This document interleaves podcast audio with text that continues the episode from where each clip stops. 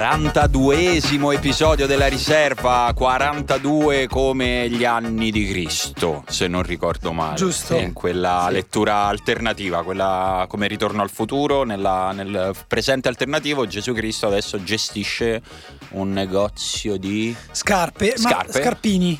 Sca- da Scarpe e scarpini, sì. Su, Scarpini. vicino all'università. Chi vive a Roma forse ha capito a quale negozio ci riferiamo. Sei d'accordo Emanuele con, questa- con questo finale aperto dei Vangeli? Beh, la parte più entusiasmante dei Vangeli, Esatto. un finale scritto benissimo. Iniziamo con una domanda ai nostri ascoltatori, se qualcuno sa, noi non ci siamo riusciti a ricordare, quindi Cristo risorge e poi... E poi, e poi finale aperto, seconda finale stagione Un tutta da appello a tutti i catechisti che ascoltano la riserva. Sì, sì, sì, Anche dai. perché poi tutti noi credo abbiamo fatto catechismo. Però... Sì, ma io anche Corveleno, cioè proprio sì, io non- però convinto, contento. Non voglio No. sputtanare nessuno, però qui qualcuno ha detto e poi rimuore.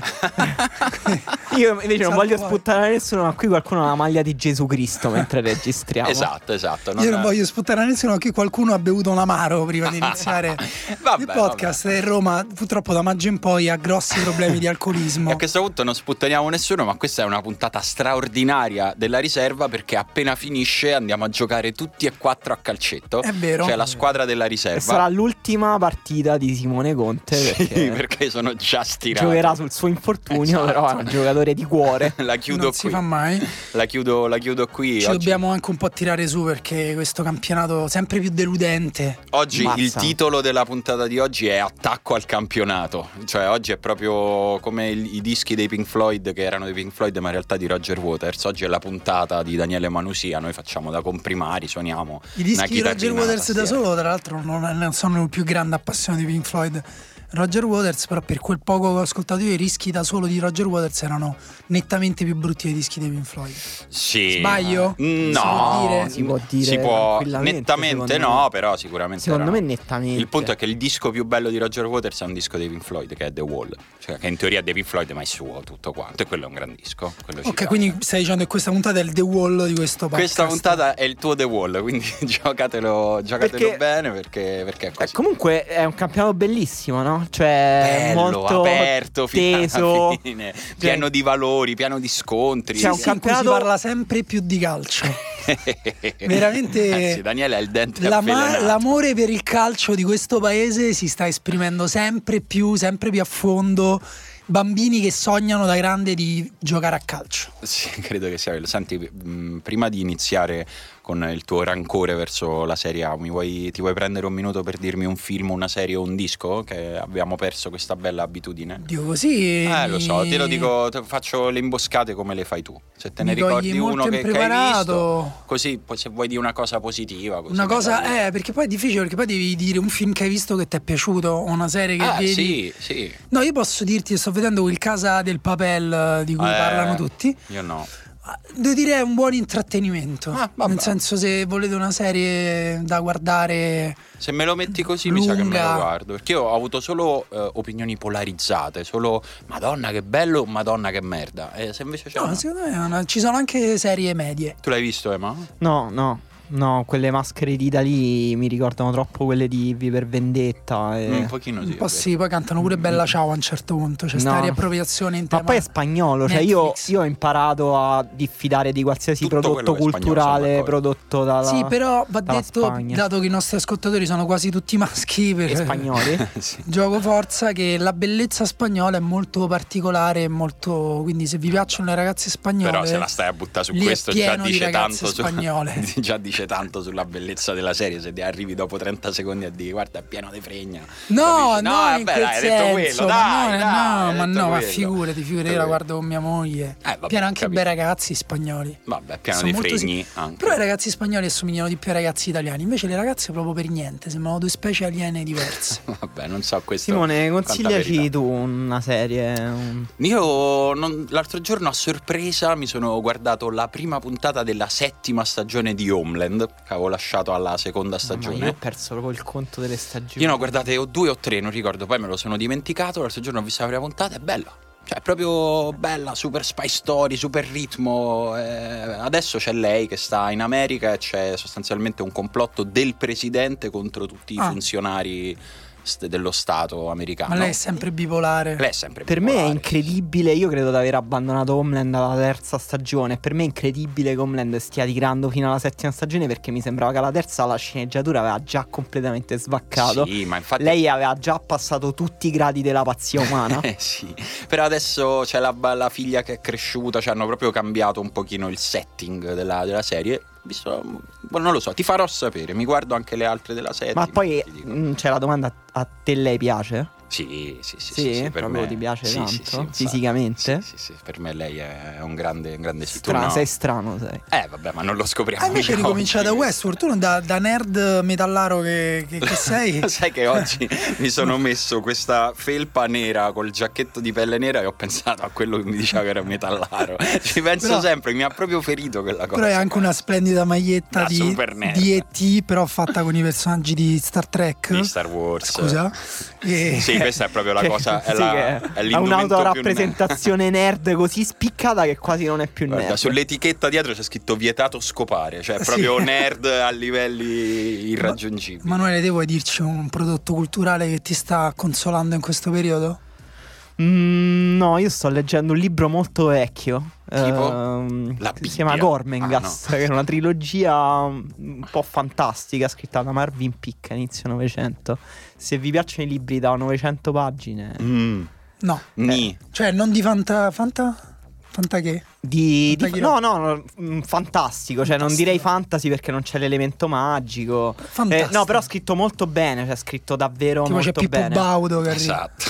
Eh, no, la storia di questo casato dei, dei lamenti in un mondo che non esiste. Casato? Dei lamenti. Cioè, È un dove la cognome. gente si lamenta? Eh, più o meno. Come o dei meno. medici. È- è Sì, dei in esatto, senso. esatto. No, non vi Cioè, dico una serie perché sto guardando Wild Wild Country, eh, di Ah, cui ok. abbiamo già parlato, Ok. però ieri mi ha spiegato come sono nate le scarpe Nike, è stato... Buono. Ma in realtà eh, quel pezzo è un po' buttato lì perché la storia effettivamente è interessante, ma un po' più complessa perché poi c'è un professore di antropologia che portava a correre i suoi studenti, vabbè.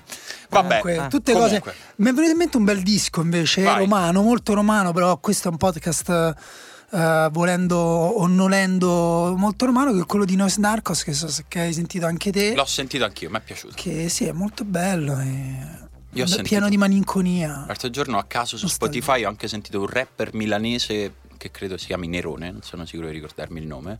E mi sono sentito tipo tutto il disco. E mi sono molto interrogato se fosse sintomo di una crisi di mezza età, sentire un disco intero di un rapper che non conoscevi. Vabbè, comunque, andiamo sul calcio che è meglio. Iniziamo il nostro solito giro di risultati della Serie A. In modo molto veloce partiamo dalla Roma. È stata la prima, oddio, non mi ricordo più niente. Sì, la Sì, Roma la ha prima aperto la partita giornata. ha aperto con un 4-1 Veloce, se no poi l'amico che ci ha scritto parlate troppo della Roma. in privato, sarà- in privato, carino. Perché fa più male. Eh, Sì. Perché sa che fa più male. Allora, ti dico la verità, mi sono risentito, quando mi sono risentito la puntata, quando a mezz'ora stavamo ancora parlando della Roma, ho detto forse abbiamo parlato un po' troppo della Roma, però come ho detto al nostro Beh. amico, cerca di capirlo, succede ogni 34 anni che la Roma fa una, fina- una semifinale di Champions, no, poi non è stato ne sempre avremmo così. fatto anche se fosse stata la semifinale della Certo Juve. che sì. Ora però parliamo approfonditamente di questo Roma-Chievo Roma che ha dato risposte grandi. Guarda, io ho visto un Chievo così brutto che ho pensato non è possibile che Maran sia ancora allenatore di questa squadra. infatti. E infatti, seccato subito.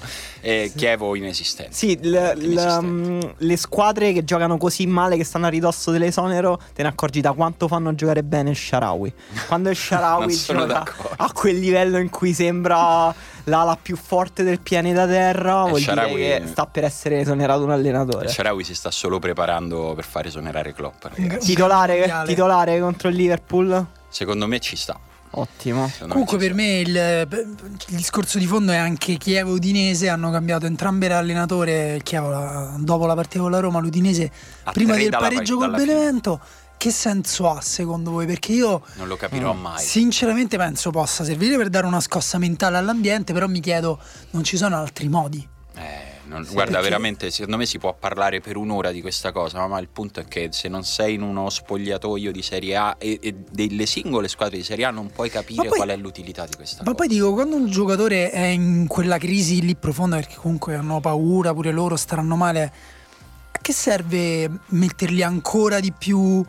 Oppure forse esonerare l'allenatore serve per togliere un po' di pressione secondo la me la mette lo fa. secondo me, ne mette, la mette, ne mette però di mi più chiedo sui giocatori è proprio non hai più alibi e adesso è tutta su di te perché nel caso del Chievo tra l'altro sale l'allenatore della primavera quindi ah, che non, re- non la danno a Maraner? No Che era il secondo. madonna è incredibile questa cosa proprio Eh, come play e player Sì, l'altra squadra che ha esonerato l'allenatore appunto è l'Udinese. Eh, Tudor ha esordito sulla panchina dell'Udinese a Benevento, dove non Partita ha pazza. nell'ennesima Bella! partita incredibile del Benevento, gol di Viola, non stiamo manco a dire. gol di Viola e gol di Sagnaio Gol in di piedi sul Sagnato, divano un 3 a 3 incredibile che soprattutto dimostra forse la pazzia, cioè l'instabilità mentale dell'Udinese in questo momento e anche il Io fatto pure- che il Benevento Pure quella del Benevento, il Vabbè, gol, non so però- se hai visto il gol del Benevento- 3 a 2. Sì. Non è che fa proprio una cosa Beh, normale. la nei Sagna fa due gol in due minuti senza provare a farne uno. Sì, Questo vero, credo che sia un record. non tocca- Il primo è uno stop sbagliato, non è altro. Sul Sì. secondo si ritrova un rinvio fatto verso la propria porta Di sullo testa. stinco e la palla purtroppo Sì, e si, si affrontavano le due squadre che hanno subito più gol sui calci piazzati in questa Serie A. Infatti, si vede. poi al novantesimo è arrivato il gol di Sagnato, calcio piazzato. Quello forse è il termometro più grande di quanto i problemi dell'Udinese siano proprio di concentrazione, di starci con la testa. Però da segnalare un'altra ottima partita di Balic a centrocampo dell'Udinese. Questo giocatore sembra uscito dagli One Direction. Sì, sembra molto lento. Sembra, infatti sembra un- uno One Direction eh, che è stato troppo in palestra e ha fatto troppe cosce. Tra l'altro mi hai fatto venire in mente che anche il Chievo l'ho trovato scandaloso sulla difesa dei, dei calci piazzati, dei palloni, dei palloni alti e questo mi fa fare una domanda che potrebbe essere un titolo di un articolo di Ultimo Uomo, tipo non sappiamo più difendere i calci piazzati. No, ma l'ultimo uomo dalla prossima settimana farà solo articoli sugli arbitri. Beh, buono, mi sembra Solo- un'ottima politica per avere più lettori. Solo articoli su eh, qual è il possibile complotto. Avremo, Ok. Stiamo preparando un articolo sul complotto juventino, Ok? un articolo sul complotto anti-juventino. Eh, che una- come però si... Cioè, nel Eh, beh, aspetta, mancano quattro giornate. Ah, Vedrai voglia, la prossima voglia, cosa certo. della A prossima settimana. Vabbè, quello anti-juventino è europeo. anti-europeo. Sì, sì, sì, ma poi anche a livello di giornalismo, no? Sì, sì. Faremo anche un, un articolo in cui classifichiamo i vari media e divideremo esattamente per chi ti fanno Chi sa tutti. per chi. A me sembra ok, assurdo ok. che non ci sia stata ancora una tesi di antropologia culturale che mette in relazione la sovrabbondanza d'avvocati in Italia e questa passione per gli arbitri. È chiaramente la stessa e purtroppo quella tesi è i promessi sposi di, di Manzoni con un personaggio che si- chiama la Zecca Carbugli, ma Che era cioè, un disegnatore arbitrale. Abbiamo pronto un pezzo che sono 10 interventi da ultimo uomo come quello di Colibari che non sono stati puniti con il rosso. Va bene. Bello. Va bene. Eh, però eh, allora l'Udinese si inguaia adesso ancora, ancora più inguaiata in classifica eh, mentre il Crotone ottiene una vittoria importantissima contro il Sassuolo che si era mezzo salvato la settimana prima Eh, il Sassuolo poi non è sceso in campo col Crotone il Crotone ha fatto una partita insomma intensa, decisa. In casa il Crotone è molto forte e c'è stato un altro gol di Simi molto Simi cioè ha cercato di inciampare più volte sul pallone e poi ha tirato pianissimo Sì, eh, sul palo lontano proprio nel momento in cui sembrava eh, è impossibile che È segnasse. proprio una bella metafora della vita, un uomo così grande che, che fa andare via un pallone così piano. Cioè era proprio questa montagna umana che partorisce un topolino di gol, però poi comunque ha segnato e quindi E- va bene così. Il Sì. Crotone adesso ha raggiunto l'Udinese in classifica. Sì, no, l'ha superata. Crotone 34, sì scusa, scusa, stavo guardando il Cagliari. Crotone 34, Udinese 34. Sì, sono tutte a tre punti dal Chievo che in questo momento è virtualmente retrocesso insieme tra l'altro al Verona. Al Verona, le due squadre di Verona, eh, che insomma Sì. proprio la città di Verona potrebbe sparire dalla, dalla farsi Serie il A. derby in Serie B. Perché Sì, la che- SPAL ha battuto il Verona. La spalla in ha vinto lo spareggio. dopo essere andata in svantaggio, ha ribaltato poi. Questo il ancora una volta co- conferma però di, di come... No, perché poi molti tifosi seguendo solo squadre tipo... appunto- Blasonate. Esatto, i ti- oppure non è che i tifosi, i tifosi delle squadre blasonate poi quando mh, magari vedono la SPAL eh, contro la Roma pensi che sia stata una passeggiata e quella squadra sia... Eh, In realtà no, Sono squadre vive, cioè la spalla è una squadra Sì, sì, sì. più che viva. Esatto, questo secondo me testimonia un po' del dislivello tra testa e coda del campionato che effettivamente se non era vera la cosa che si diceva inizio campionato, ovvero che tolte le primissime ci fosse troppo, non ci fosse la classe media, perché per me la classe media è in salute del campionato italiano, l'Atalanta, Beh, la sì. Sampdoria. La Fiorentina. La, pa- la Fiorentina, la parte più in, in basso invece effettivamente arranchia, Sì, come il pro- diceva il- Puzzani. Il problema è avere anche delle rose di buona qualità, ma non avere nessun progetto tecnico che le valorizzi stabile. Quello- Secondo me l'Udinese è, Eh, un, è un- No, ma infatti l'Udinese è una classe media declassata. Sì, esatto, diciamo. esatto, ma anche il Cagliari secondo me ha una rosa eh, ampiamente superiore alla classifica che ha. Il Cagliari però ha già cambiato allenatore, adesso non so se lo ricambierà perché ha avuto forse la prestazione di squadra peggiore in questa giornata di campionato perdendo 4-1 a Genova, dando proprio l'impressione di non essere una squadra di calcio. Sì, dopodiché l'Atalanta ha battuto il Genoa, eh, Ragazzi, ma tenendo l'Atalanta viva la... sembra ottobre per l'Atalanta. I giocatori dell'Atalanta volano. Eh, proprio da, da quando è uscita dalle, dalle coppe, è ritornata ad avere il- un, solo, un solo impegno. L'Atalanta ha un livello di prestazioni Tu dici che è perché, allora, secondo me quelle che sono uscite dalle coppe hanno subito quasi tutto un contraccolpo mentale. Secondo me, tranne tranne la- l'Atalanta. Tranne l'Atalanta perché l'Atalanta deve- doveva, quando è uscita dalle coppe, era fuori dalla posizione per tornare in Europa Sì. League, quindi ha evidentemente ha ritrovato, è stato bravo Gasperini a ridare subito le motivazioni per ricominciare la corsa, adesso sono eh, in Europa League. Sì, e, e ieri è rientrato Ilicic che ha segnato, ha fatto un bellissimo gol, ma non giocava da un mese. Quindi l'Atalanta ha continuato a fare risultati con uno, senza uno dei suoi giocatori migliori. Adesso l'Atalanta è davanti al Milan e davanti anche alla Sandoria e alla Fiorentina, che sono eh, quattro punti indietro, ma che mantengono un po' vive eh, le speranze di andare in Europa League. Eh, voi vedete peggio giù in fondo? Ehm, com'è la, com'è la classifica adesso?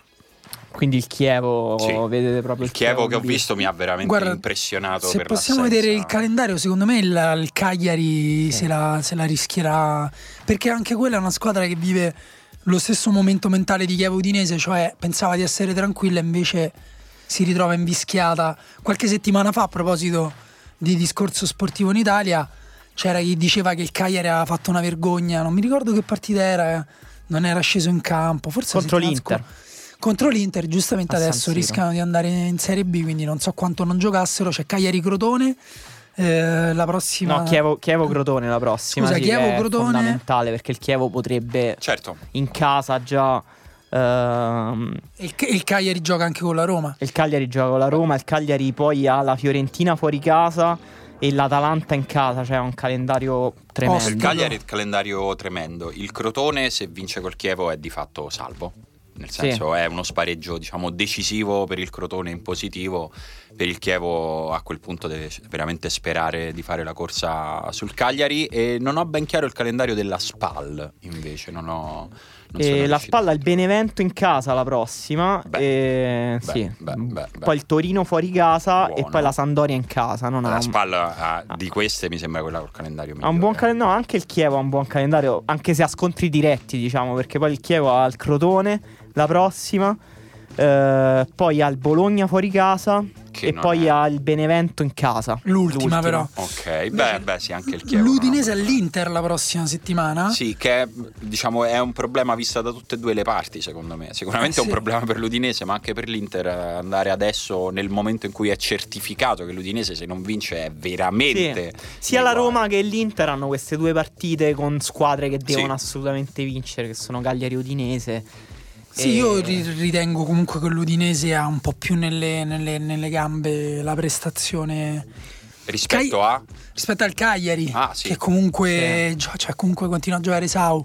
Secondo me Io- Udinese e Spal sono eh, le due squadre che possono farcela meglio per motivi diversi. L'Udinese per valori della rosa, la Spal per proprio segni di vita che ha dato la squadra, anche faticando, ma è una squadra viva che c'è, che, ha un- che lì sì c'è una compattezza col tecnico anche, anche in un momento difficile. Mentre il Cagliari, insomma, tutto quello che dicevamo prima. Volevo aggiungere una cosa sull'Atalanta, che poi mi sono dimenticato, che l'Atalanta non fa in tempo a partorire attaccanti giovani e promettenti, che ne esce un altro che mette in panchina quelli di prima, perché è uscito la- l'anno scorso, diciamo, l'esplosione di Petagna, quest'anno Cornelius ha iniziato a mettere in panchina Petagna, adesso c'è Barro che li mette in panchina tutti e due. Sì, di- diciamo che forse è una guerra un, un po' tra poveri. Beh, neanche tanto secondo me però, eh. cioè nel No. senso comunque eh, giocarsi il posto da titolare Barro nell'Atalanta non- in questo momento non è... Eh, però per, per Gasperini l'attaccante ha sempre un ruolo molto funzionale. Per esempio, È Petagna, cioè Barro l'ho visto poco, non posso esprimermi.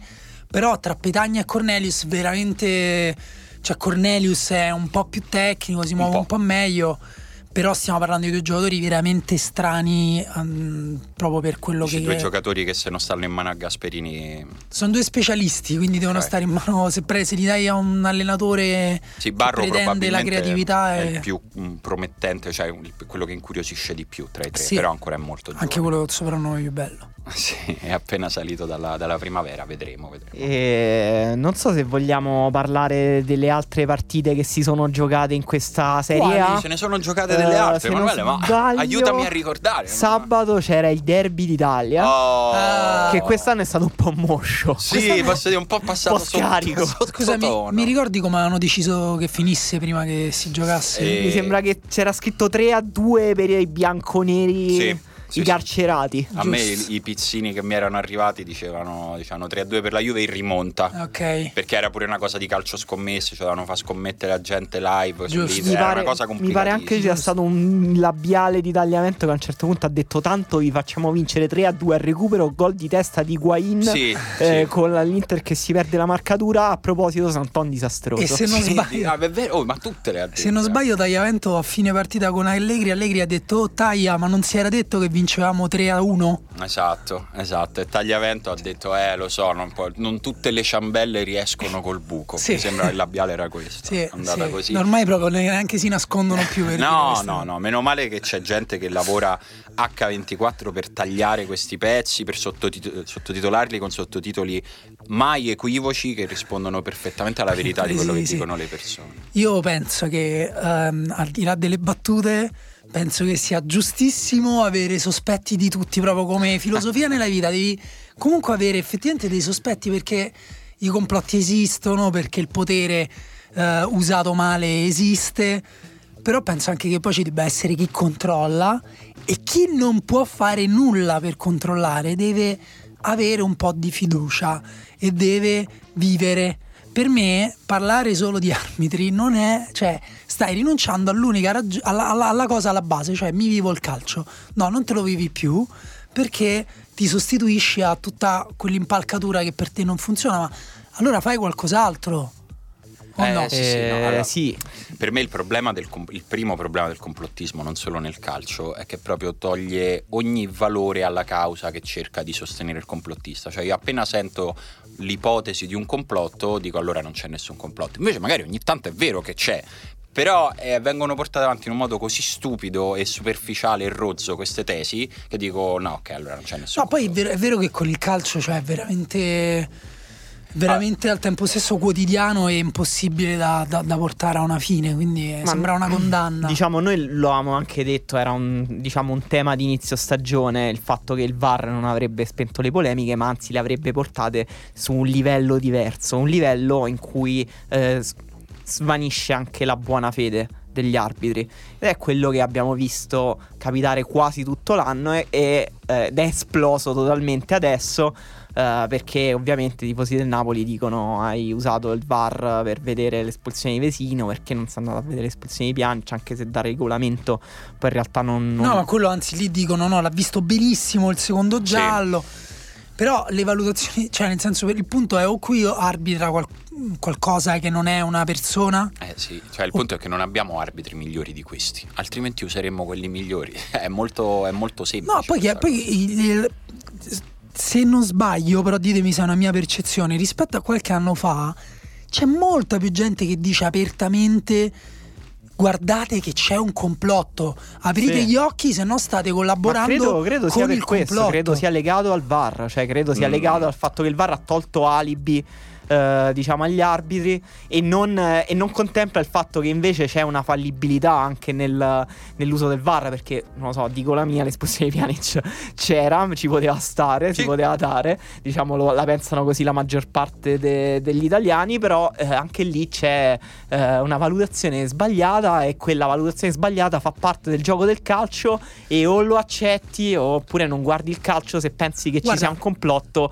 come fai io, io- quello io non capisco cioè se tu pensi davvero tutte, tutto quello che abbiamo sentito in questi giorni cioè eh, che, che cosa guardi a fare il calcio No, ma poi diciamo il calcio non è politica, non è che si decide qualcosa di fondamentale per la vita di qualcuno. Se è se per te non ha più senso, smettila. Mollalo. Eh, lo so, smettila ma infatti secondo me, fallirà. secondo me Eh, alla fine non ci crede quasi nessuno nel complotto perché poi ogni anno ricominci a guardarlo e ci credi. Perché se tu fossi intimamente convinto del fatto che la tua squadra non può vincere, e per te vincere è importante evidentemente, se poi ti arrabbi così quando non vinci, eh, non lo seguiresti. Io lo conosco qualcuno, eh, pochi, ma lo conosco qualcuno che dice io non, non ce la faccio più, non mi interessa più. Sì, sì. Comunque secondo me è vero che è qualche anno che c'è una recrudescenza di complottismo nel calcio e non è legato solo alla VAR che è mh, nel periodo più stretto, ma anche al fatto che secondo me più anni passano da Calciopoli e più rimonta questa cosa. Perché quando c'è stata Calciopoli per un po' è stata proprio eh, cancellata la lavagna, mi ho detto oh finalmente l'hanno- li hanno beccati e insomma c'è stato un momento con poi tutte le polemiche fra Juve e Inter, scudetti assegnati così, però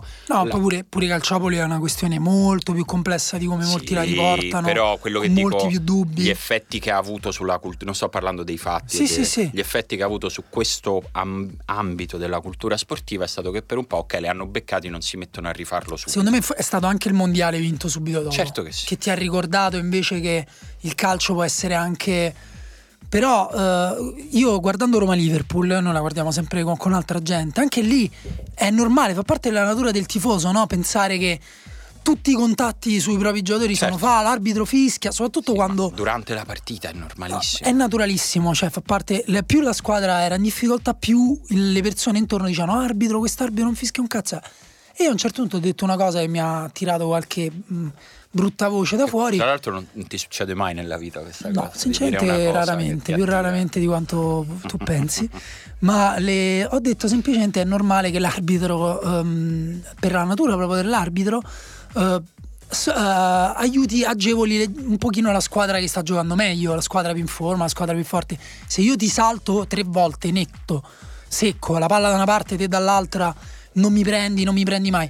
Se la volta dopo io accento magari un piccolo contatto e cado, l'arbitro anche lì naturalmente è portato a pensare alla Era fallo. normale che tu passassi e quindi è successo Esatto, qualcosa. Sì, eh, esatto. sta, è vero. e, e questa cosa è naturale, è naturale secondo me anche un po' di sudditanza psicologica nei confronti di un grande club perché vivono nel mondo in cui viviamo tutti noi. Sì, è naturale ma è profondamente sbagliato. Ma sarà sbagliata quanto ti pare, ma se te incontri Cristiano Ronaldo ti tremano le gambe, se incontri Sì, Ugo per strada Però è gli dai uno diverso schiaffo secondo me in testa. perché io di lavoro non devo incontrare Cristiano Ronaldo. Ma secondo poi- me ma- eh, lì c'è una certo, una ma loro si alleneranno. divent- per me sono già molto freddi e molto in controllo. Per me l'espulsione di Vesino, che lui gli dicono guarda va a ricontrollare, e lui la va a vedere e cambia una decisione che aveva già preso, che sapeva benissimo essere la decisione che non gli avrebbe creato problema, Certo. diciamo, perché comunque non è l'espulsione, tantissimi hanno detto "Mm, non esiste.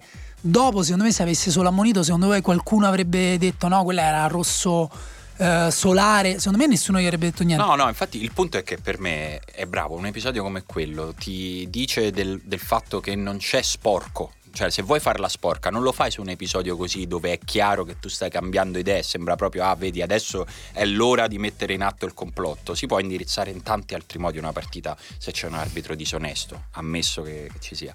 Invece No, cioè un art- faremo un articolo come Ok. direzionare una partita. In quel caso, secondo me, è solo una dimostrazione di personalità di Orsato, che secondo me è uno che anche a volte abusa della propria personalità, è uno che evidentemente vive su un, un confine molto sottile, nel senso Sì, lui sì, evidentemente per essere un bravo arbitro deve arbitrare a quel livello di intensità mentale, anche di severità, è anche uno molto che ci tiene a far vedere che tiene la partita in pugno e questa cosa ogni tanto lo fa eh, io mi ricordo alcuni errori fatti da Orsato anche per eccesso di voler eh, imporre la propria autorità sul campo. Secondo me tra l'altro non conta niente ma nello specifico in questo caso era un rosso gi- giusto Sì, secondo me le grida al complotto poi nascono anche dal cercare di trovare una spiegazione più semplice possibile al fatto che la Juventus sta dominando in Italia da sette anni e al fatto che si è consumato tra, in questo weekend uno dei copioni più crudeli forse per un tifoso di calcio perché se sei un tifoso del Napoli e hai vissuto forse un dolore esistenziale nell'arco terribile di 24 ore che poi grida per forza eh, l'esi- l'esigenza di trovare una, una- una spiegazione intellettuale che insomma lenisca un po' Ra- questo dolore. razionale. Sì, che lenisca un po' il dolore perché davvero all'87esimo quello che avevamo visto era una Juventus che era alla fine del suo impero, Sì. che aveva avuto un tracollo tattico, tecnico, psicologico ed emotivo In superiorità numerica. m- mai visto, mai visto, non ho mai visto la Juventus così a pezzi. In due minuti è riuscita a ribaltare la situazione. 24 ore dopo la tua squadra eh, rigioca e dopo 5 minuti il giocatore che ti ha dato eh, la vittoria nello scontro diretto si fa espellere.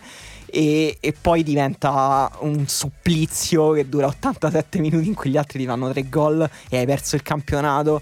È un incubo. Ma hai perso il campionato? Eh sì, hai perso Sì. il campionato. Io per, eh, ricordo quando ero stato ospite a quelli del calcio, avevo chiesto come si chiama l'arbitro, c'ho problemi di memoria Casarini, gravi. Casarini. A Casarini.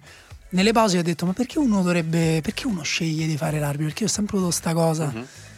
E lui ci ha pensato un po' poi mi ha detto per il potere.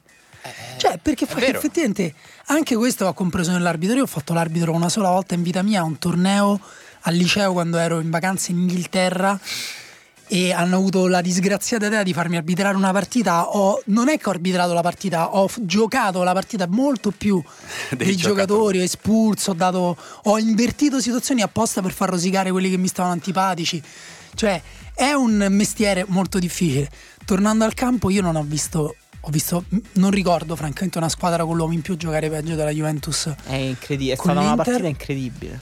L'Inter ha, Spalletti è stato bravo. È ha- stata forse la migliore partita dell'Inter di Spalletti? Una delle migliori? Eh, Lo Sì, so, eh, sembra, sì, sì, sembra sì, una sì, presa in giro, par- però. per eh, quel tema famosissimo che si cita sempre l'Idol in questi casi, che in 10 si sì, gioca che è una meglio. cazzata, possiamo Sì, dirlo con tutto il rispetto. È una cazzata, però, però è vero che eh, secondo me ha aiutato l'Inter in quella partita per certi versi, nel senso che ha permesso all'Inter di fare una partita che metteva la Juventus di fronte ai suoi limiti. Cioè, la Juventus è una squadra che se la metti in condizione di dover attaccare, è una squadra schierata che si difende e che si difende pure con la qualità dell'Inter, eh, che tra l'altro si era compattata, penso pure a livello psicologico con l'uomo in meno. Poi la Juventus fa vedere tutti i suoi limiti, cioè è una squadra che gioca a minimizzare i rischi. Sì, tra l'altro si può dire che il fatto che l'Inter stesse vincendo 2-1 bene e che la Juventus fosse in così evidente sofferenza dimostra invece quanto sarebbe difficile pilotare un campionato, una partita perché poi appunto le squadre hanno così, un potere così grande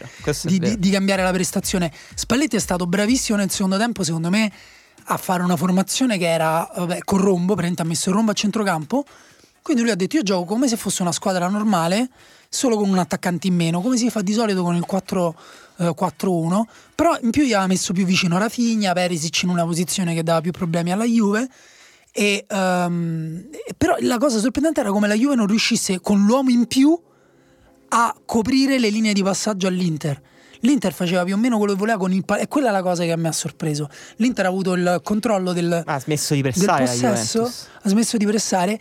E tra l'altro non vorrei usare la prestazione dell'Inter contro il Napoli, però secondo me è ancora una volta la vittoria della flessibilità contro la rigidità tattica, perché l'Inter, tra, virgo- tra parentesi, Spalletti secondo me ha avuto l'ennesima conferma che le sue squadre giocano meglio quando giocano ad alta intensità con un pressing alto. L'Inter però si è riuscito a riorganizzare, il Napoli che basa tutto sul suo pressing, sull'occupazione precisa degli spazi, sulle scalate, sulla costruzione dell'azione con i triangoli, senza un uomo è sparito, non è riuscito a fare nulla. Sì, eh, secondo me la, la partita poi ha mostrato, ripeto, anche i problemi della Juventus in questo momento e l'attitudine di una squadra che fatica a creare e che non si prende abbastanza rischi, cioè era davvero scolastica col pallone la Juventus, cambiava pochissimo gioco, sollecitava pochissimo la struttura dell'Inter per disordinarla e poi quando è arrivato l'autogol di Barzagli sembrava, cioè, Barzagli era stato uno dei simboli Certo. de- del, del ciclo vincente juventino sembrava Sì, sembrava il simbolo della, della fine, proprio quella faccia sconsolata di Barzagli, che era la stessa dopo la rovesciata di Cristiano Ronaldo. Esatto. no? Si ritrova sempre in questi fotogrammi simbolici, e invece alla fine potrebbe, potrebbe essere andata, andata a finire che in quei due minuti nei quali la Juve ha vinto questa partita, forse ha finalmente chiuso la, la parentesi che si era aperta col fischio Col- di Oliver. O con la rovesciata. O- No, col fischio di Oliver, Forse col fischio fischio, con quel rigore nel- in questo mese di fortissima pressione psicologica che la Juve un po' si è autoinflitta, un po' ha subito da fuori e che credo tragga una rappresentazione definitiva. Noi pensavamo nello sfogo di Buffon finché non è arrivato quello di Allegri del quale parliamo tra pochissimo. Vabbè, e quindi sostanzialmente il bidone della spazzatura finalmente è stato messo da parte, che diciamo la rotte coglioni, l'abbiamo usato in ogni salsa, su Facebook chiunque ha usato il bidone della spazzatura, è arrivato Allegri a portare nuova linfa al dibattito, Vero. ai meme. E Grande sceneggiatura, perfetta per un paese che non vuole parlare di calcio. Beh sì, devo dire Vero. sì. Partiamo da un punto secondo me che deve essere abbastanza chiaro. Allegri parte proprio perché vuole litigare con quelli di Sky. Cioè, secondo me ce l'aveva proprio lì da un po'. Ha detto oggi è il giorno che mi levo questa cosa. Forse in particolare contro Adani, ma in generale contro chi stava in studio a Sky. Cioè, sembrava proprio. Beh, sì, Adani l'ha un po'. Non so se provocato oppure comunque sì. Non, non, mi sembravano queste grandi diciamo, provocazioni. Diciamo per chi, per chi, non l'ha guardato. No, Adani prima ha posto una domanda molto pacata. Secondo me, tra l'altro anche giusta, ha chiesto, ha posto la differenza tra giocate meritate e giocate trovate. Cioè dice la Juventus vive di giocate trovate, mentre invece fondamentalmente crea poco i, pos- i presupposti per Uh, mettere, sì, per mettere in condizione i giocatori di trovare di, di, di avere la, di fare la, la giocate naturali. naturali e appunto in quel senso meritate è vero meritate un po' un giudizio di valore. Allegri uh, lì per me non aveva ancora sbroccato. Poi dice no ci mette un po' a caricarla. Perché dice uh, due settimane fa contro Napoli è stata una brutta partita lui parla in generale uh-huh. secondo me ha anche ragione in sì. questo e Adani però lo punzecchia dicendo beh da parte della Juve è stata giocata male e lì si spegne la luce nel cervello di sì, esatto. che poi mischia secondo me il, eh, il, il, primo grande problema delle parole di Allegri è che sono alcuni concetti calcistici mischiati a una grande rosicata personale uh-huh. mischiati a delle conclusioni faci, molto facilmente eh, fraintendibili che infatti sono state totalmente fraintese diciamo che non ha mai detto la tattica non serve a niente. Allegri anzi ha sempre parlato di tattica individuale e dell'importanza del, del gest, dei gesti individuali. Uh, ha fatto l'esempio del basket in cui ha detto a 5 secondi dalla fine se non sono funzionati tutti gli schemi che ho preparato, che faccio? Do la palla al più forte, che non è vero perché comunque lo devi liberare il più eh, forte. Sì, sì, quello Guarda, non de- mi avventurerei in altri sport. Ecco, no, de- delle persone molto preparate mi hanno detto sulla, sulla mia bacheca hanno detto "Beh, però ha ragione invece, ricordati il punto di Ray Allen nel 2013." Un tiro da tre punti e un altro gli ha risposto sì però anche quella giocata là arriva dopo alcuni schemi perché nel basket sono così fusi tra di loro gli schemi collettivi e le giocate individuali che secondo me tra l'altro è proprio un bel esempio perché è quello che permette a un grande giocatore di esprimersi con continuità a un grandissimo livello. Cristiano Ronaldo quella rovesciata se non la farà mai più è perché non c'è un modo nel calcio, proprio perché è più difficile certo. e anche perché non si allenerà mai una cosa così specifica, però è difficilissimo che gli rimettano la palla lì, dove però in teoria la prende solo lui col piede. sì. No, nel senso Capisci? È... Dici c'è un motivo se lui la sa fare ma non la fa quasi mai. Esatto. Però Allegri quindi ha mischiato concetti calcistici a una pura e semplice rosicata personale che forse comprende anche la voglia di togliersi i sassoni delle scarpe, dalle scarpe nei confronti di chi dice da tempo il, il Napoli gioca meglio, la Juve gioca male, che non è Adani, perché Adani io ho sentito fare dei discorsi diversi e mai così, per quanto non è che sia un, un fan personale di Adani Uh, però non ha mai fatto discorsi così brutali e così no, semplicistici. Io, io non, non, sono un fan di Adani, ma non per, per, le idee, cioè nel senso mi sembra evidente che è una persona che prova a portare un approccio meno superficiale al calcio e quindi ben venga, sei, cioè nel senso, mi, mi sento dalla stessa parte in questa macro categoria il punto è che ogni tanto mi viene da dirgli ok però spostati e fammi vedere la partita. Sì ma molti hanno detto questa cosa però cioè, secondo me il fatto proprio che certe volte è troppo ingombrante nel senso che sì. lui fa in cronaca quello che va fatto dopo in però, analisi. però il fatto che si sia arrivati a parlare di Adani perché ha fatto una domanda in cui ha detto dopo una, che una squadra aveva subito in 11 contro 10 eh, gli ha detto non, non vi vede più su, tro- su giocate estemporanee piuttosto che costruite. A me sembra un successo dell'Allegri manipolatore e un insuccesso della, del nostro discorso culturale perché di che stiamo parlando? Sì. Secondo me ci sono un po' due livelli del discorso sulle parole di Allegri. Uno è il grado di verità che ci sta nelle parole di Allegri, che secondo me è molto basso, nel senso, eh, come dicevi anche te, slegare la parte tattica dalla parte tecnica, quindi le giocate con gli schemi che poi permettono quelle giocate che è quello che ha comunicato Allegri. Che non, non credo che volesse dire esattamente no, quello. No, però... ma è chiaro che poi è, è come, cioè, si parla di manipolazione di Allegri perché Alle- è chiaro che Allegri non la pensa così, perché se alleni a quel livello è impossibile avere questa visione del calcio in cui tattica e tecnica sono così slegati. Però eh, allora perché hai detto questa cosa? Qua, a dove volevi arrivare? Al di là del fatto che secondo me Allegri eh, non sopporta eh, la, questa idea che rimbalza tra i media italiani che la Juve giochi peggio del Napoli. Non la sopporta proprio. Però secondo me anche al di là di quello lui voleva arrivare a qualcos'altro. Eh, ma infatti la domanda è perché Allegri ce l'ha con la teoria e con i discorsi tattici? Secondo me perché comunque parlare del suo lavoro e non fa mai piacere a nessuno che si metta in discussione tecnicamente il, il, tuo lavoro. Se a te, Simone, uno ti scrive, ti sento tutte le mattine.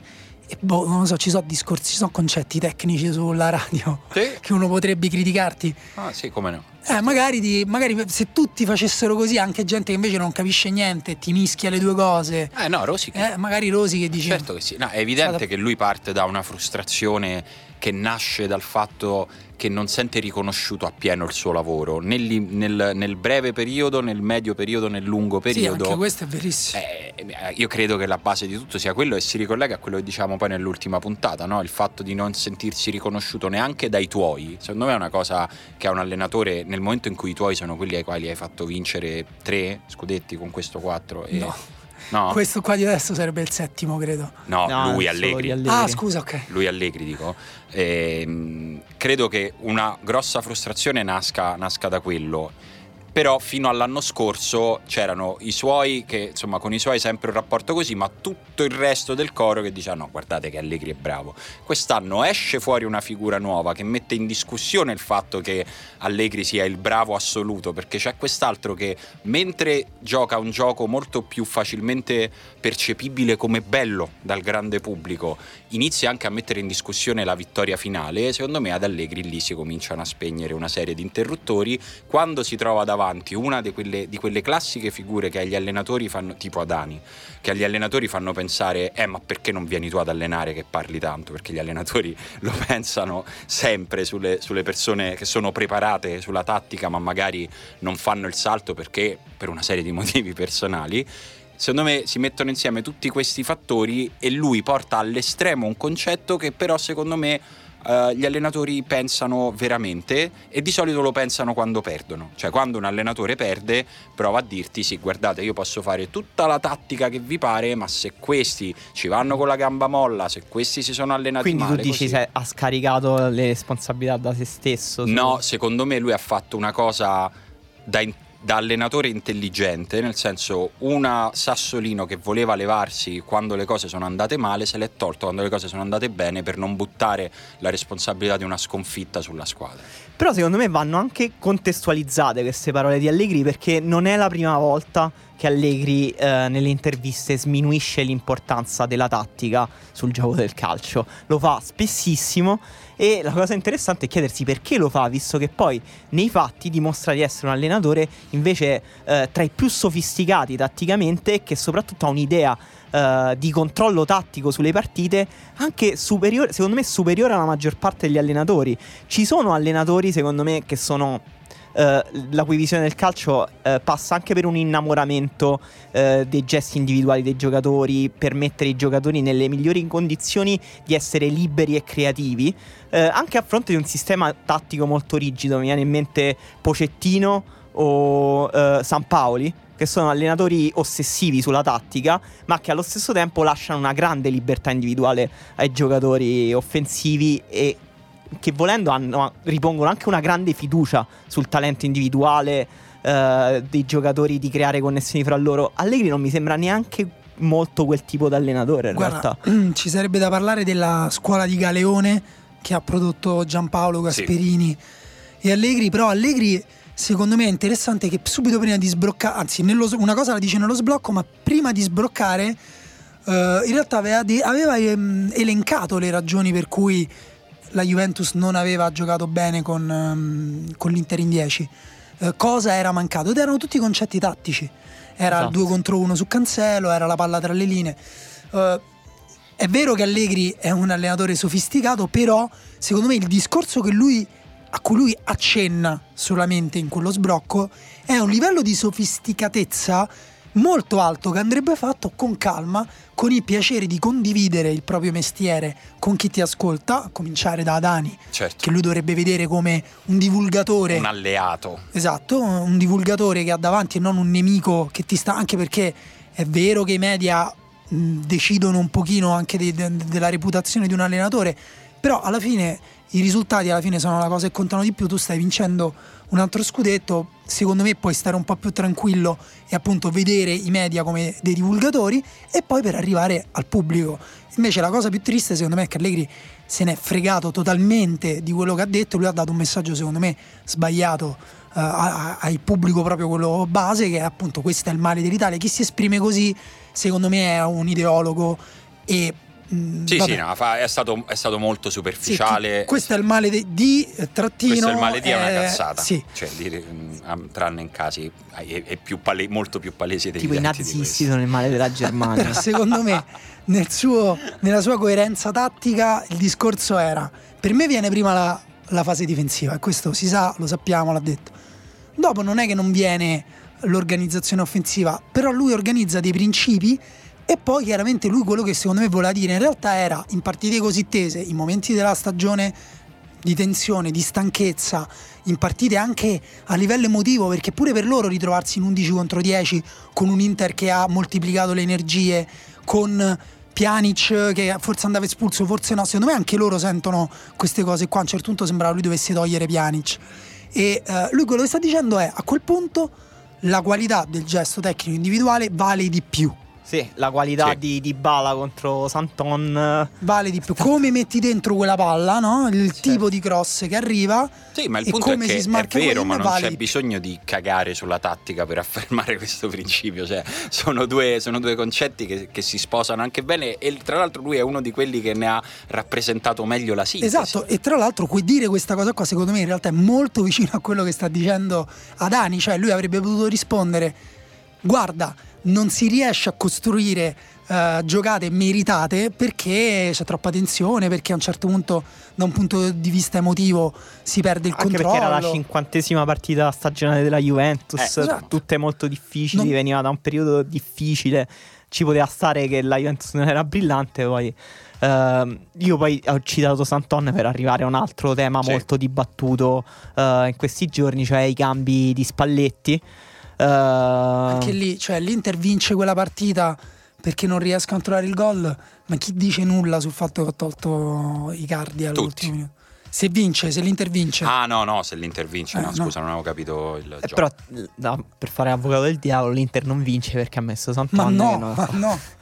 No, è, secondo me, non secondo me non è. mondi paralleli possibili no, contemporaneamente. Però, no, secondo me non è. Non ne... è una puntata ricca e morti. No. Non è né un ma sì e né un ma no, nel senso che secondo me è qualcosa che prescinde dalle qualità di Santon, nel senso che eh, la lettura di questo cambio è diventata Santon è una pippa e fra l'altro ovviamente con il solito seguito di, eh, che c'è ultimamente in questi eventi, cioè Santon offeso, minacciato sui suoi social, gli hanno scritto di tutto che vabbè ormai... Sì, si, si è alzato il livello, no? come la, non hanno più paura di dire guardate che c'è un complotto che io mi vergognerei oppure... Sì, sì, sì, sì no, eh, vabbè. Il punto è che probabilmente l'ingresso di Santon può aver rappresentato rappresentato un problema dell'Inter, ma non per la qualità del giocatore sulla quale ognuno può avere la propria opinione, ma perché dal punto di vista dell'intensità, e questa è stata una delle partite forse più intense dal punto di vista mentale, una partita veramente giocata sui nervi dal momento dell'espulsione in poi, eh, era veramente sembrava una battaglia. Entrare in una partita così è difficile anche se sei Cardi, cioè rischiava di essere un cambio rischioso anche al contrario, perché passare da, da è, è la classica situazione nella quale da fuori non capisci perché un allenatore non fa un cambio e poi l'allenatore dopo ti dice non l'ho fatto perché anche se stavano faticando io lo so quei 10 in campo che cosa mi stanno dando e vedo che tengono un livello che, che, a me basta per tenerli in campo. Chi entra magari è più fresco ma non è pronto a calarsi in questa battaglia, che un po' è quello che è successo sì. a Santon. Sì, sì, sì, no, c'è questo dato perché entrare in sintonia con quel ritmo, con quell'intensità mentale è veramente difficile. Cioè, Santon si è ritrovato in area a dover fare chiusure improvvisamente molto complesse quando un minuto prima era in panchina. E c'è anche il dato che eh, in quel momento Icardi stava veramente aiutando poco la squadra, cioè ha, ha toccato quattro palloni durante tutta la partita Icardi Uh, sì, letteralmente è, è quattro che, palloni. È vero che da solo rappresentava una minaccia tale che l'Inter, che, che l'Inter, ha potuto effettivamente giocare con un solo attaccante e ha anche segnato con la sua solita tecnica della spizzata sul secondo palo andando incontro. Però ecco, secondo me questo è, è tutto un livello di analisi eh, troppo semplicista che i, i media, dovrebbe, sì, secondo me già si stanno un po' sforzando, ma anche gli allenatori dovrebbero un pochino cercare di far capire magari quanto è complicato invece il loro lavoro. Sì. Eh, ci sarebbe anche un po' più di comprensione. Giustamente qualcuno ha risposto a Allegri, eh, ma allora se, tutto, se dipende tutto dai giocatori, te perché guadagni 7 milioni? Quindi si è anche un po', come dire, anche un po' il suo discorso gli si è anche rigirato contro per quanto non è stato capito. Sì, rimane il fatto che io guardando la partita, arrivando alla fine, eh, ripensando a come è andata, ancora non riesco del tutto a spiegarmi come la Juventus abbia fatto a vincere questa partita. E secondo me in tutte queste analisi c'è sempre proprio un anello mancante che è una la dimensione mistica. inafferrabile che secondo me esiste. Quella cosa lì sì, secondo sì, me esiste. Anche secondo me. Emanuele, vabbè, io non mi rifiuto di, di, dare retta allo spiritualismo. Volevo aggiungere solo che se Allegri... ancora non hai visto Roma-Liverpool, poi non ti Vedremo. più rifiutare. Magari lì mh, farò i voti alla Madonna. se uh, Allegri ha veramente reagito per il discorso semplicistico la Juve gioca male, il Napoli, gioca, eh, il Napoli Sari gioca bene, anche quello è un livello di discorso molto molto basso. Chi non riconosce il valore di questa Juve, secondo me non è in grado di riconoscere neanche il valore del Napoli. Lo dice per sentito dire, lo dice per antipatia, ma se tu riesci ad apprezzare i triangoli del Napoli, non puoi non apprezzare le connessioni tra giocatori della Juve, non puoi non apprezzare la, la, la, flessibilità, l, l, il controllo che ha su alcune partite di alto livello in alcuni momenti e anche appunto la, la forza che poi quando non funziona come con l'Inter di, di gestire la partita Uh, lì ti rendi conto e dici, insomma, là è molto più difficile di quello che fanno sembrare di solito se con l'uomo in più si fanno rimontare due gol da, dall'Inter in questo caso. È così, è così. E... Che, che, ci guardiamo a sì. partire da domani?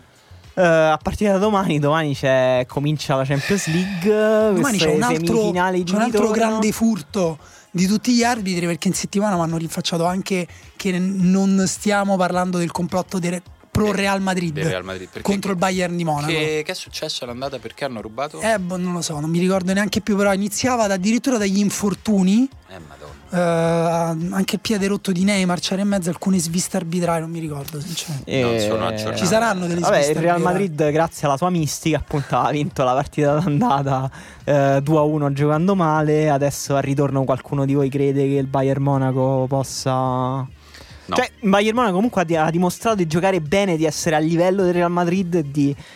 Sì, si può no, dire partita non... brutta in generale, però con tanti errori. Cioè, nel senso, no, non è un non ci credo, è impossibile perché è un gol e quindi è chiaro che può succedere. Però... Quindi è più probabile che la, la Roma rimonti contro il Liverpool che il Bayern Monaco rimonti contro il Real Madrid? no. Ah, ok. Eh, vabbè, dai, mo. Eh, quindi possibilità della Roma di rimontare il Liverpool? Eh, te l'ho detto, non mi sposto. 10 Roma, 90, 90 Liverpool. No, io ormai dirò io questa quantavo... percentuale per ogni partita della Roma, anche per Roma-Chievo. Dopo Roma-Barcellona, sempre questa. No, per me qui c'è l'1%. Perché comunque non non riesco a non avere nessuna possibilità. C'è una grande possibilità in realtà. Cioè? Che Emanuele ha fatto lo scenario migliore la Roma fa un gol, poi il secondo gol lo fa sul rigore con espulsione. Bello, bello. Lì, un cartellino rosso, un cartellino, cartellino rosso. rosso. Cartellino rosso, è vero, non c'avevo, non c'avevo Poi ci stanno le semifinali d'Europa League ancora. Eh, L'Olympic Marsiglia col Salisburgo ha già ipotecato forse la qualificazione perché dovrà andare a Salisburgo forte di due gol eh, del 2-0 fatto in casa. Dall'altra parte l'Atletico Madrid L'Arsenal ha recuperato una ha partita, una partita sì, incredibile, ragazzi. pazzesca con un gol che riassume forse dieci anni di Arsenal da solo. è successo di tutto quello, Eh, con scivola. che si tira la palla sulla faccia e Mustafi che scivola invece di rinviare, incredibile. E però poi nonostante scivoli riesce a toccare Sì. il pallone Il ma non abbastanza. entra uguale e al ritorno diciamo l'Atletico Madrid eh, che secondo me è un po' in difficoltà ha mostrato insomma di essere inferiore all'Arsenal in quella partita Però forse però- dovrebbe tornare Diego Costa. sì sì sì sì no il- Vi posso fare una domanda proprio che denota come io ogni tanto me ne frego del calcio internazionale. Com'è andato quest'anno Diego Costa? Eh, da quando è tornato all'Atletico, tornato, bene. Ok. Bene, perché l'Atletico ha questo problema di profondità, cioè di attaccare la profondità che Gamero eh, non riusciva a colmare perché stava giocando male. E Diego Costa invece con Grisman, Grisman ha sempre bisogno di uno che gli si muova accanto. Molto bene. Poi il weekend eh, Juventus-Bologna, Vabbè. non si rischia niente. Not a football game. Eh, Udinese-Inter abbiamo detto, l'Inter è una partita difficile. no, il Milan... dai, Juventus Bologna è una Sì, partita. sì, sono d'accordo. Guarda, io forse se dovessi guardarmi una partita guarderei Lazio-Atalanta. Sì, Beh, sì. Sì, assolutamente. Nettamente- nettamente Anche perché l'Atalanta deve difendere il vantaggio sul Milan eh, per l'Europa League e la Lazio deve assolutamente E vincere. la Lazio senza immobile.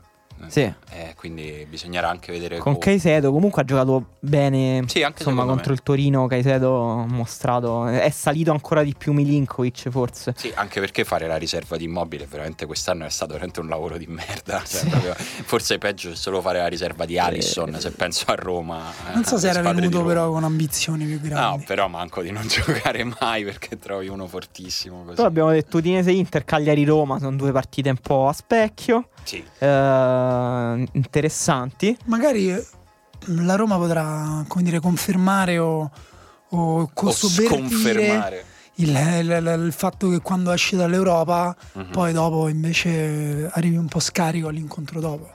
Eh, beh, però Sto sai- dicendo queste cose perché qualcuno magari l'ascolta giovedì, venerdì, la Roma ha fatto la grande E rimonta. così dice, ah, ah, vi ascolto adesso e mi viene da ridere. No, Eh, vabbè. bellissimo, bellissimo, ti sto dando questo piacere proprio vol- volutamente. Eh, Napoli-Torino sarà la partita in cui Mazzarri decreta forse la fine del sogno scudetto del Napoli. Sarebbe perfetto per farsi odiare dai napoletani. Sì, lui farà seco- di tutto. però ti posso dire, mi sembra finito il sogno de- del Napoli. Proprio dico nella loro percezione, eh, cioè non, non- Sì. non penso che ci sia qualcuno che Ma io- ancora ripone. È vero, Più però per il calendario della Juve. No, è vero, è vero, però è vero pure che appunto invece in questo caso avere un gioco rigido e ripetuto ti dà una base per cui loro entrano in campo, tra virgolette giocano, possono giocare anche col cervello spento e No, no, fare uno o due gol. Ma il Napoli, secondo me, le giocherà queste partite le vince anche. Però eh, il calendario della Juve oggettivamente toglie molte speranze a un tifoso del Napoli. Che la Juve dovrebbe perdere punti in due partite, eh, c'è quella con la Roma. La Juve può poteva- perdere a Roma e vincere lo stesso lo scudetto. Eh, poi ha due partite in casa che insomma oggettivamente sono più che abbordabili. quindi- A meno che il Verona, già retrocesso, all'ultimissima Colpo partita, di coda di Pecchia.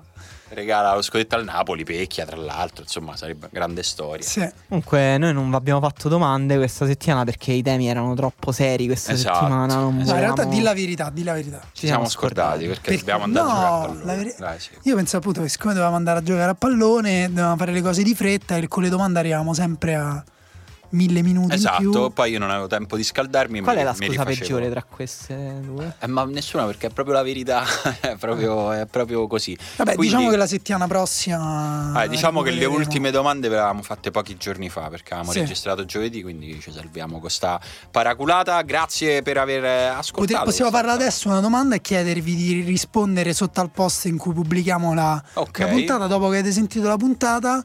Però che domanda è? Dobbiamo improvvisare. Secondo me, quando è stata l'ultima volta che avete pensato ci fosse un complotto nella vostra vita contro di voi, quando non avete accettato un Contro- verdetto contro di della voi vostra una cosa vita. che- a cui Esatto, che, avete, che avete pensato Bello, qua me la stanno bello. a fare Bella domanda, bellissima. Dai, domanda. rispondeteci, diteci quando è che proprio non ci volevate stare e avete Non solo calcistico. No, no, no, no, non solo calcistico, proprio a qualsiasi cosa. Torniamo la settimana prossima. Ciao. Ciao. Let